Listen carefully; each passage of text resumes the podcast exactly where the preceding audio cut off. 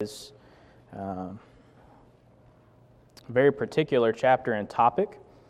Uh, the first 12 verses deal with the tongue. Uh, we're, we're often uh, referencing, um, if not the whole section of Scripture here, at least verses here and there in our um, own studies. Uh, you'll hear it from the pulpit quite often uh, about the tongue and the dangers of the tongue. And tonight I want us to take a closer look at James chapter 3. Uh, and I want us to consider a couple things um, that we often miss when we're talking about the tongue. We, we often, uh, as we're studying it, maybe not intentionally, uh, but we label um, this as only talking about verbal speech. Um, and occasionally uh, we might talk about written uh, communications, as that has become increasingly common in our day and time but really, the application that we can draw here is, of course, it, to written speech and to verbal communication. Uh, but there's a lot of application we can also draw from any form of communication, whether that's verbal or nonverbal. Um, there's a lot we can learn here, and there is a very serious and dire warning for us to heed. Now, if we just read James chapter 3, verses 1 through 12, it's, it's, it's kind of somber in its, um, in its material. We can divide it easily into two sections. The first six verses uh, really, James is warning us about the dangers of the tongue, explicitly, what is so dangerous about the tongue. And then in verses 7 through 12, James tells us that the tongue is untamable. It cannot be tamed in the sense that an animal uh, could be tamed or a horse could be um, bridled with a bit in its mouth. The tongue cannot be tamed in that sense. So before we uh, really launch into this, just want us to briefly read over these 12 verses. They're, it's a fairly short reading, but just so we can kind of get our bearings. Beginning in James chapter 3, verse 1, James says, Let not many of you become teachers, my brethren, knowing that as such we will incur a stricter judgment. For we all stumble in many ways. If anyone does not stumble in what he says, he is a perfect man, able to bridle the whole body as well. Now, if we put the bits into the horse's mouth so that they will obey us, we direct their entire body as well. Look at the ships also. Though they are so great and are driven by strong winds, they are still directed by a very small rudder, wherever the inclination of the pilot desires. So also the tongue is a small part of the body, and yet it boasts of great things. See how great a forest is set aflame by such a small fire? And the tongue is a fire, the very world of iniquity. The tongue is set among our members as that which defiles the entire body, and sets on fire the course of our life, and is set on fire by hell. For every species of beast and birds, of reptiles, creatures of the sea, is tamed and has been tamed by the human race. But no one can tame the tongue. It is a restless evil and full of deadly poison. With it we bless our Lord and Father, and with it we curse men who have been made in the likeness of God. From the same mouth come both blessing and cursing. My brethren, these things ought not be this way. Does a fountain send out from the same opening fresh and bitter water? Can a fig tree, my brethren, produce olives, or a vine produce figs? Nor can salt water produce fresh. James's instruction here is really, as I mentioned previously, it's a warning. It's a very serious warning uh, about our tongue, about our speech, about our communication with others. And as I'm sure as we read through that, you can see uh, just the seriousness of this warning. And it's important for us to consider. Let's focus on a couple verses real quick before we break down this text. Verse 2 says, We all stumble in many ways, but if anyone does not stumble in what he says, he is a perfect man. Essentially, what we can get out of that is everyone, without exception, I take that back, with the exception of our Lord and Savior Jesus Christ, every person stumbles on occasion with their tongue, with what they say. Verse 8 No one can tame the tongue, it is a restless evil and full of deadly poison. It would be easier for us to throw up our hands and quit right there and say, Well, we can't do anything about it, so we'll just accept the fact that we're going to misuse our tongue. We're going to misuse our speech. And that would be a very grave and serious error. See, what's the point in James warning us if there is not a warning to be heeded? If there is not a reason to use our tongues, our speech, um, our written communications properly. What's the point? But many will try to take that uh, standpoint, and not just with this passage, but passages the Bible over, that um, we can't be perfect, so why try? God can't expect us to be perfect because no man is perfect, so why should we try? If that's the stance we're going to take, then we might as well just close our Bibles and go home. There's no point in this book that God has given us and has preserved so perfectly for millennia if that's the stance we'll take. So let's break down these uh, verses here. Again, this is, this is very brief. We won't spend a whole lot of time on this, and we're very familiar with this passage here. Uh, we'll break apart these two sections of both the warning of the dangers and the untamableness of the tongue, and we'll finish by talking about how we can control our tongues. It is untamable in the sense that we cannot perfectly harness our speech. Every man will slip up in what he says, but we can control it. We can exert uh, a great amount of control over our speech, and there is warnings and advice given throughout the scriptures. But beginning in verse 1 and 2, James here again mentions that this is every man's struggle. And he starts on an interesting note. He says, Let not many of you become teachers. A warning we're very familiar with. Um, says, knowing that as such we will incur a stricter judgment. First and foremost, before we even get talking about the tongue, James is telling us our tongue is so powerful, so possibly destructive, that let not many people become teachers. And he breaks that down again, as we are, have already mentioned in verse 2, that we all stumble. Every man stumbles in many ways. If anyone does not stumble in what he says, though, he's a perfect man. So again, every man stumbles in what he says at some point. So let not many of you become teachers. You will incur a stricter judgment. You will, on occasion, make mistakes. If you're a teacher, that is a grave responsibility. That is a very serious mistake to make if you make a mistake in what you say while teaching. Can't help but think of Proverbs 10 and verse 19. Um, this might be a good, um, not parallel thought, um, but a good application of what James is saying here.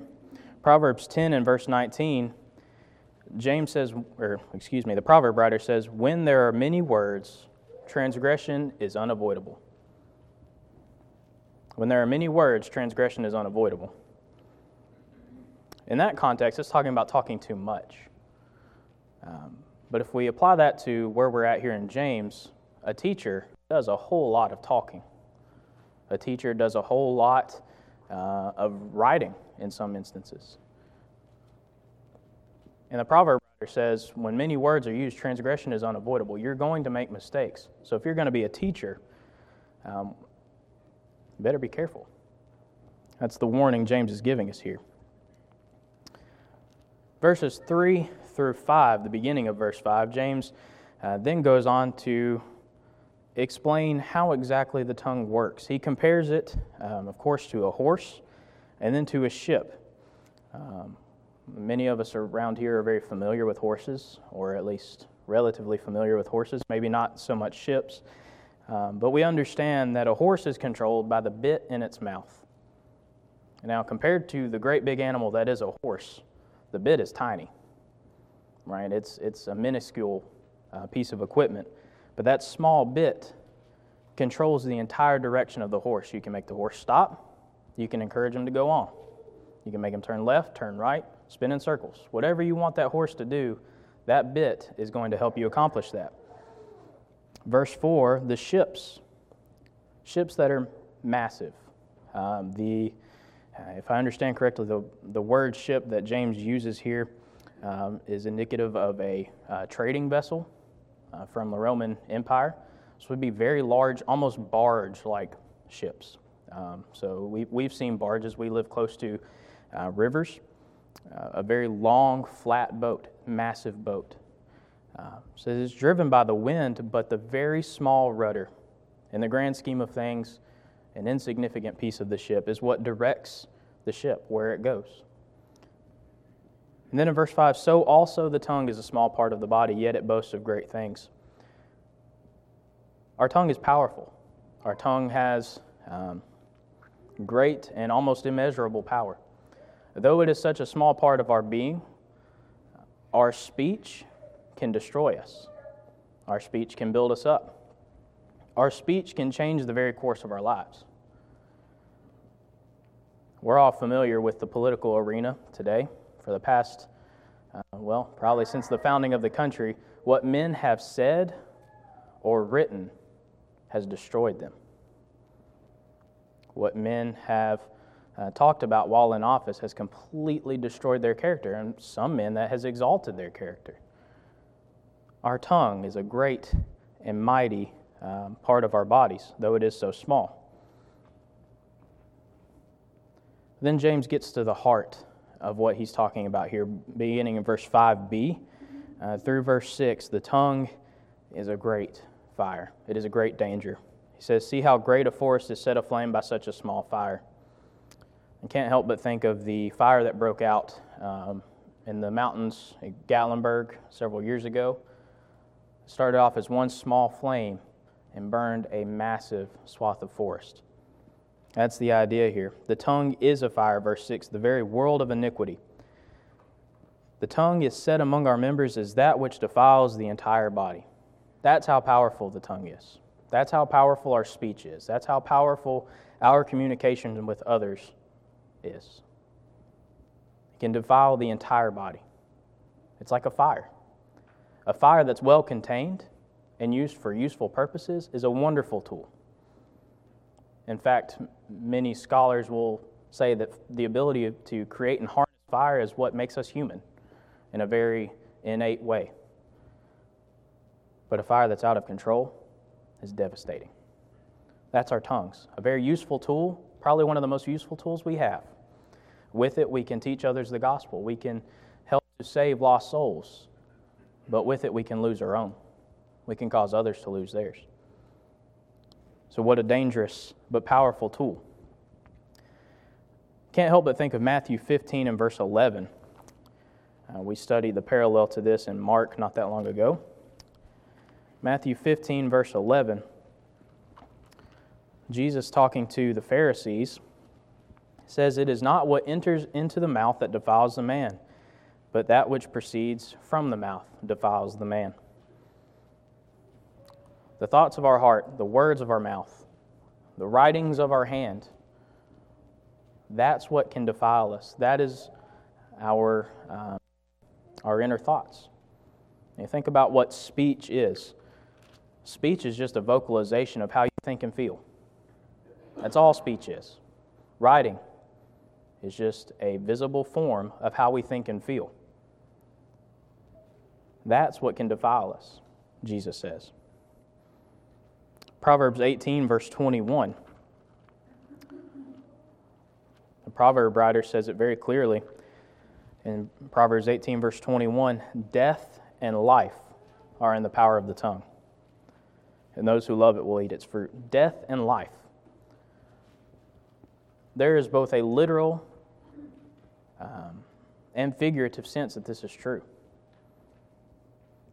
Our words can condemn someone to death.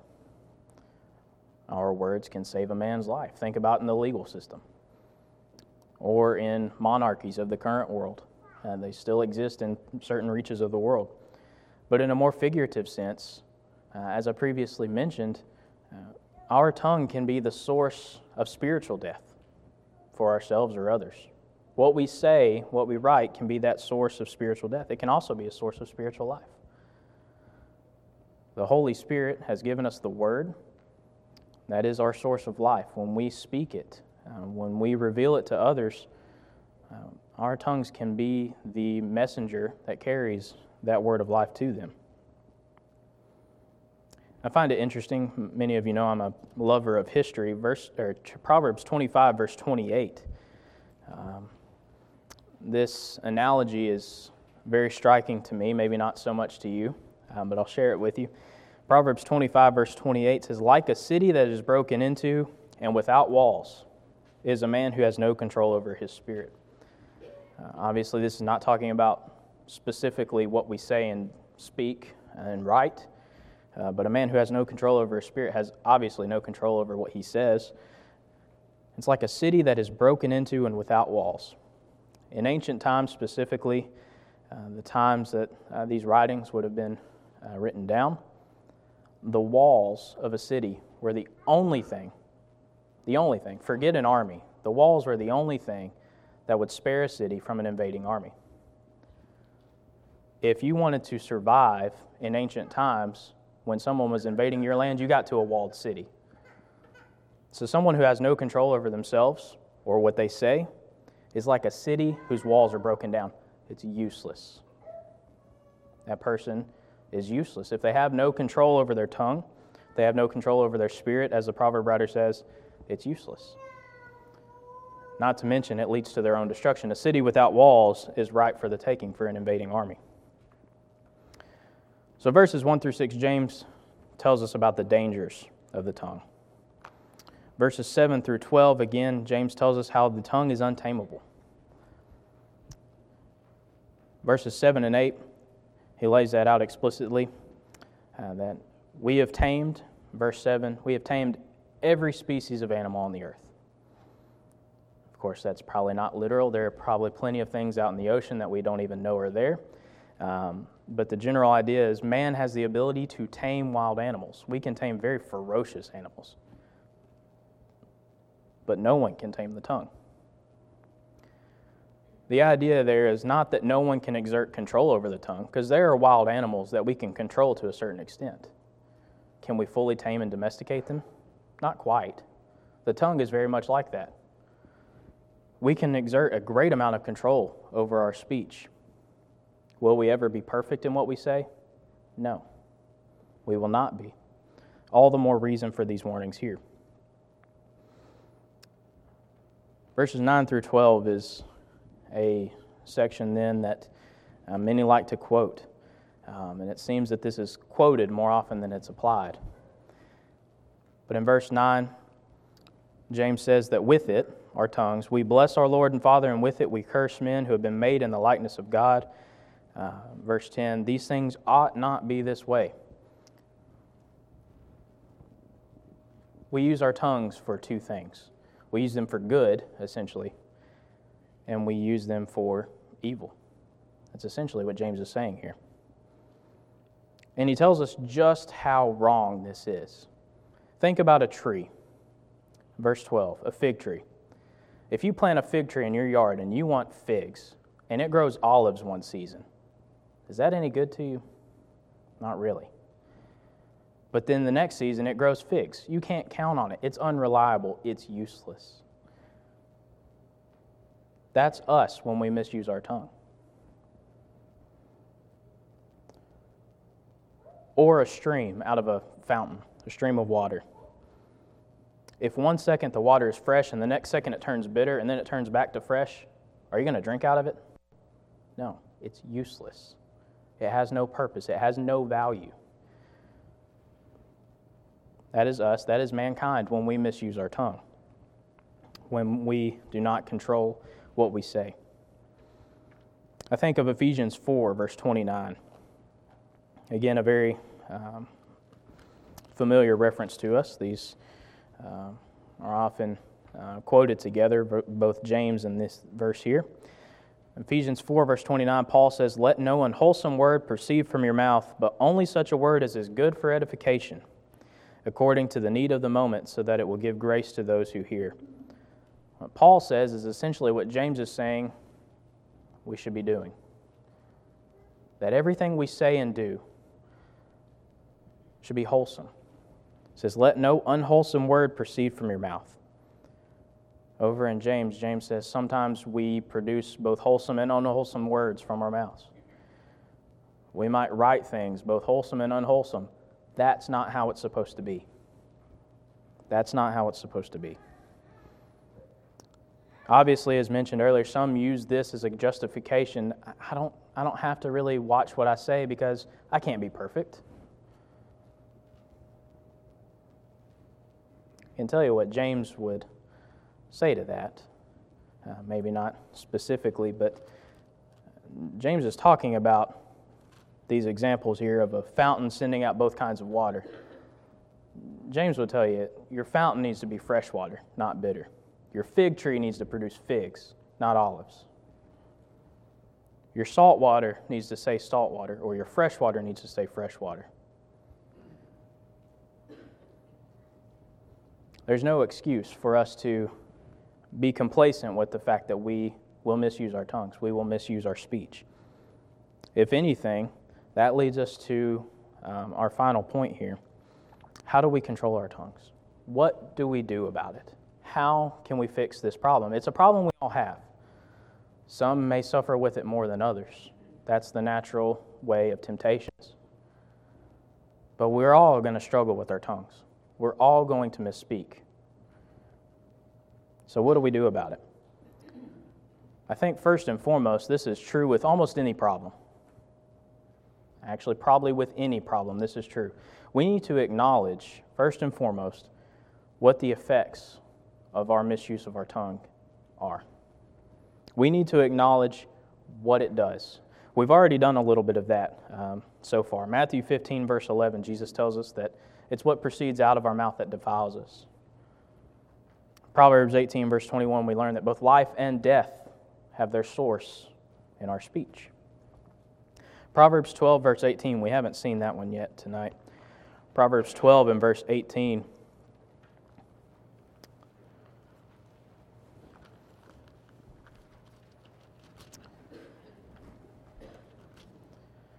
Proverb writer says, There is one who speaks rashly, and this is what I want us to catch, like the thrusts of a sword. But the tongue of the wise brings healing. When we misuse our tongue, it's like someone stabbing out with a sword. Think how destructive that could be. And we saw in verse 6 of James that our tongue is a raging fire that will can consume us.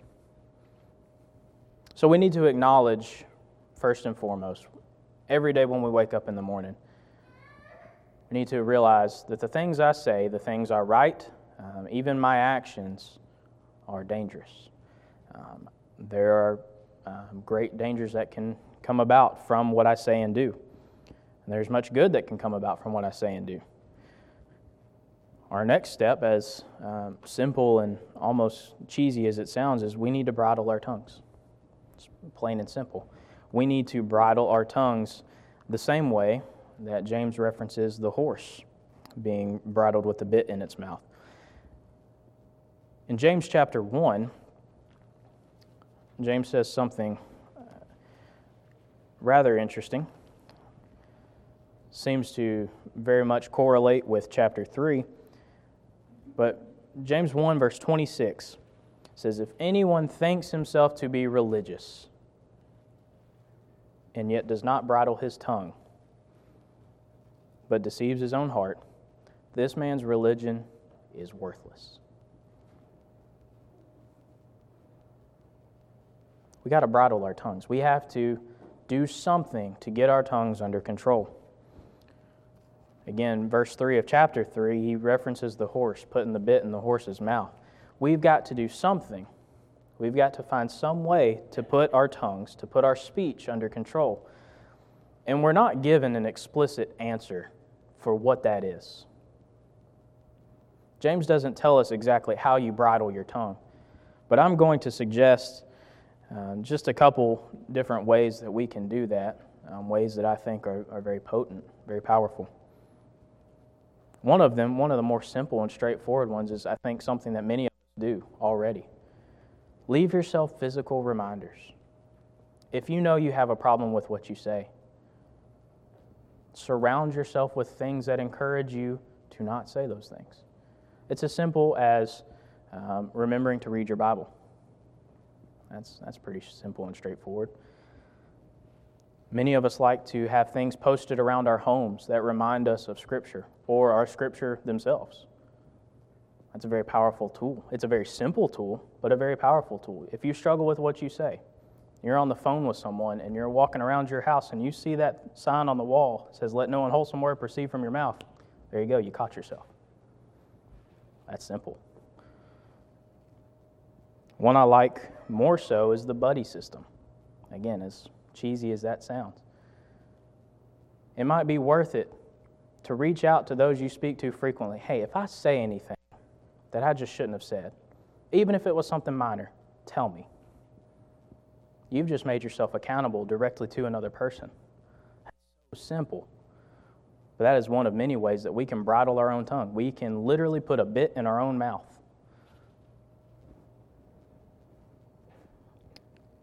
The third way we can control our tongue is probably my favorite. It's one I need to learn more and more every day. We need to learn when to keep silent. Shannon is probably loving that I mentioned this. We need to learn to keep silent. Proverbs 17, verse 28.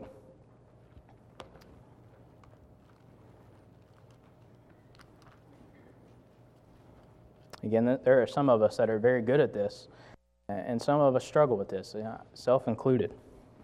Proverbs 17, verse 28, proverb writer says, Even a fool, when he keeps silent, is considered wise. Sometimes it's better to just not talk. If you know you're probably going to say something you shouldn't say, or text something you shouldn't text, or post something on Facebook you shouldn't post, just don't. That might be difficult, but just don't. If you don't even say the words, you can't say anything wrong. If you don't write the words, you can't write anything wrong. Again, this is so simple and so straightforward. James 1, verses 19 through 20. James tells us that this you know, my beloved brethren, everyone must be quick to hear, slow to speak, and slow to anger. For the anger of man does not achieve the righteousness of God. If you're slow to speak, that implies that you spend a little time listening. You spend a little time holding your tongue. You spend a little time thinking about what you're going to say before you say it. We know Ecclesiastes 3, verse 7, where the Ecclesiastes writer uh, talks about um, when there are certain times for things. One of the things he says is there's a time to speak and a time to keep silent. There's a time where we just need to hold our tongues literally if need be, although might be a little gross. Um, if you are about to say something you don't think you should say, just keep silent. If you're not sure, just don't say anything. And finally, and potentially most importantly, if we struggle with our tongue, as we've already noticed, every single one of us will, we need to pray about it. 1 John chapter 5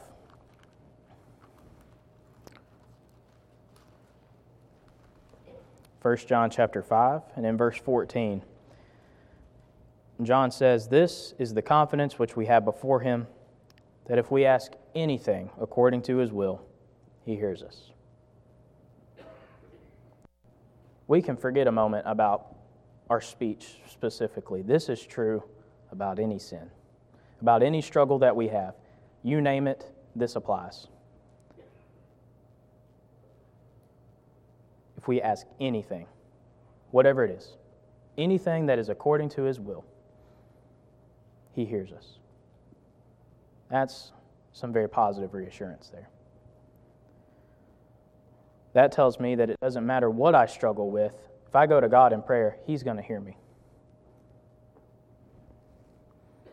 Philippians 4, verses 6 and 7, Paul says something very similar to us here.